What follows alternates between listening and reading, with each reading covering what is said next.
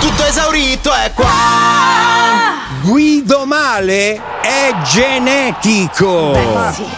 Non è colpa vostra, no. È nel vostro DNA. Ve l'ha passato il nonno o la mamma o il babbo, capito?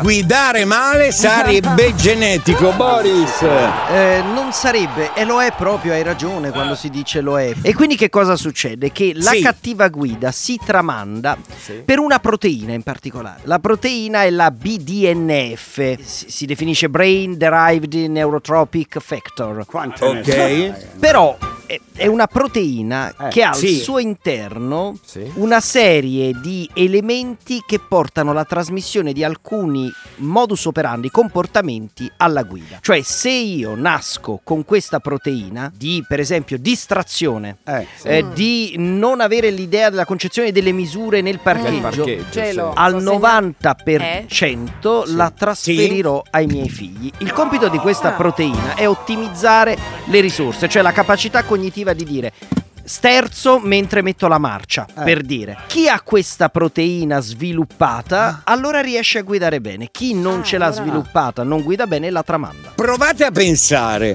nella vostra famiglia. Chi, magari il nonno, vostro nonno, vostro padre, vostra madre, provate ad andare di memoria quando eravate bambini, eravate in macchina, vostra madre che diceva "Oh, come guidi?" a vostro padre, o il contrario, "Ma come fai?"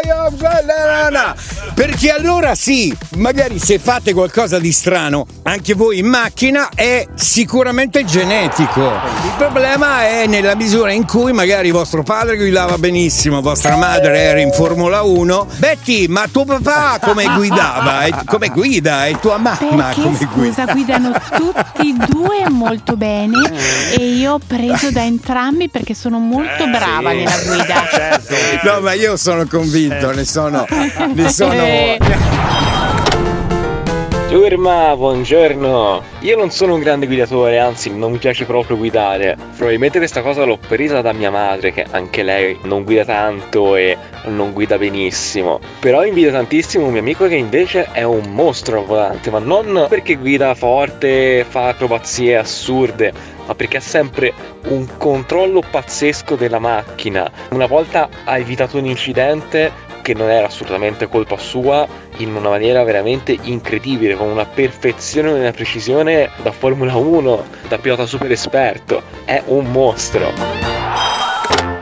Ciao, sono Davide da Modena. Mia moglie Irene, che io adoro, ha la mamma che non ha la patente, il papà che non guida.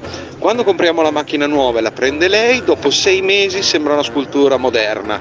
In più, quando gira il volante e c'è anche la curva, è una coincidenza. Ciao Davide da Modena.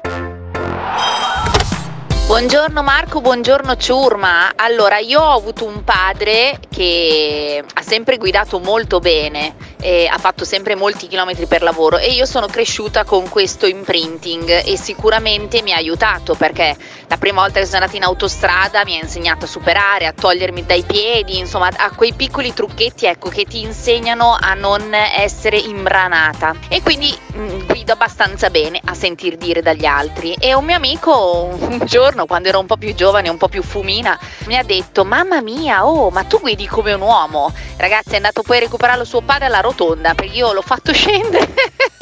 Vabbè. Buongiorno Catano, buongiorno Ciurma. Enrico, camionario da Genova.